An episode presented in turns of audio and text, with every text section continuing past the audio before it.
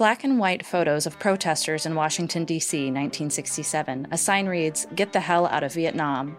In another protest in St. Louis in 1970, several hold signs that say, The draft kills. YAF loves Spiro. A woman sprays a garden hose at protesters from her yard. A young man holds a sign, How can you? Armed military advance on protesters at Kent, Ohio in 1970. Title The Lightning Strikes. Text The 1960s Social and Cultural Shifts. Dr. Martin Luther King Jr., New York City, 1967. We're the participants in today's unprecedented national peace demonstration, although of many national origins, faiths, and shades of political opinion, are united in our conviction of the imperative need for an immediate, peaceful solution to an illegal and unjustifiable war. John Lennon and Yoko Ono in bed in Amsterdam in 1969. An alternative to violence is to stay in bed and grow your hair. We thought about this for months. This is the best possible, most functional and effective way of protesting against violence that our minds combined could think of. St. Louis protests in 1969 outside the Air Force ROTC at Washington University.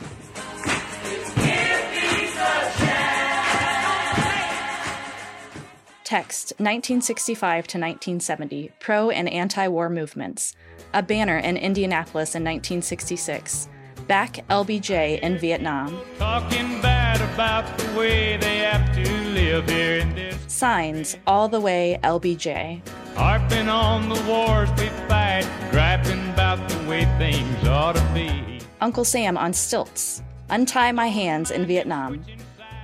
Another sign communist aggression and terrorism must be stopped.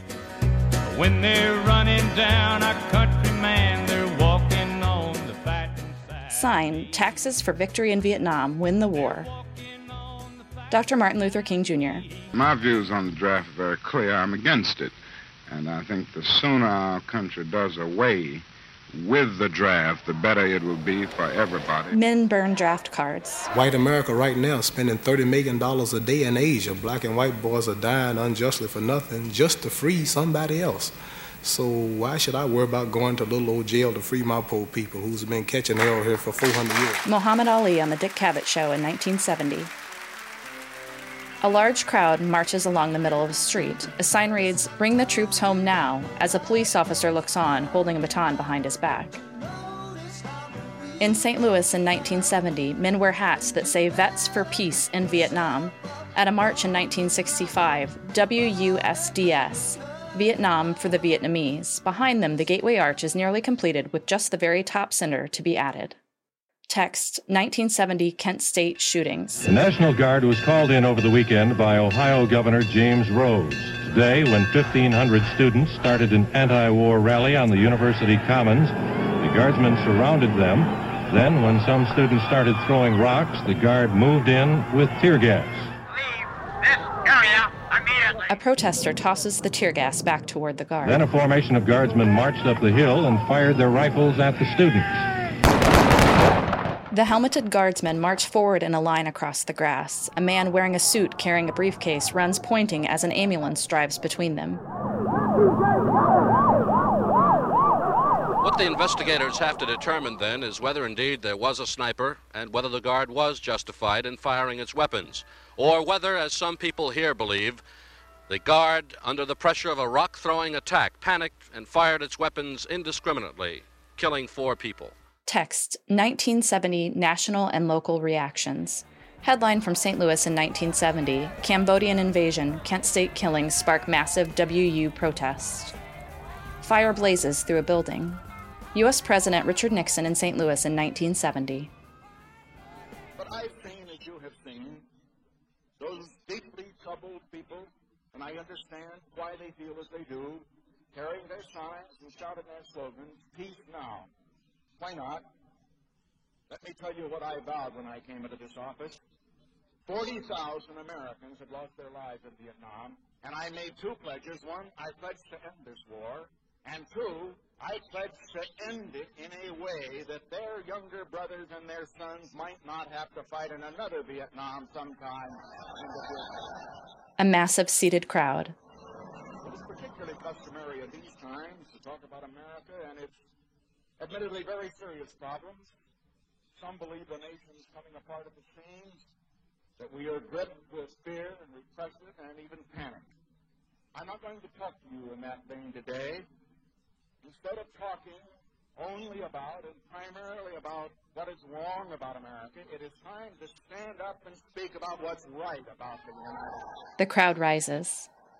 1970 to 72, support for the war erodes. John Gardner, Common Cause, 1971. I have to say, I think first of the erosion of the spirit that you see in this country, the hidden damage to a people who no longer believe in their leaders, no longer quite believe in themselves, uh, doubt their own morality. John Kerry.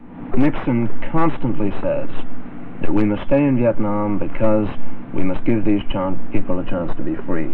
And, and this is, is a farce because they are not free now. There's no widespread support for this government.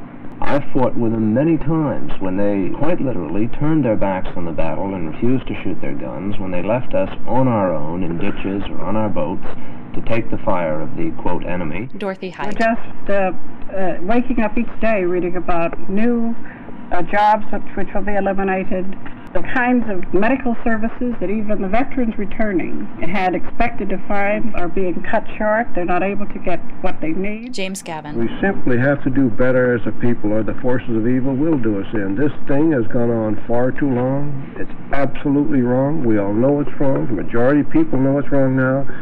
We simply can't go on another second this way. John Gardner. Uh, when you find two to one in a public opinion poll uh, saying that they simply do not believe they're being told what they ought to be told about the war, it's a shocking and dangerous thing for the country.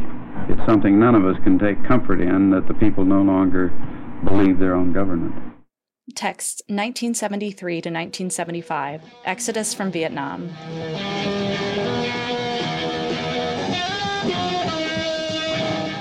Smiling men salute as they disembark from a plane at Travis Air Force Base, California in 1973.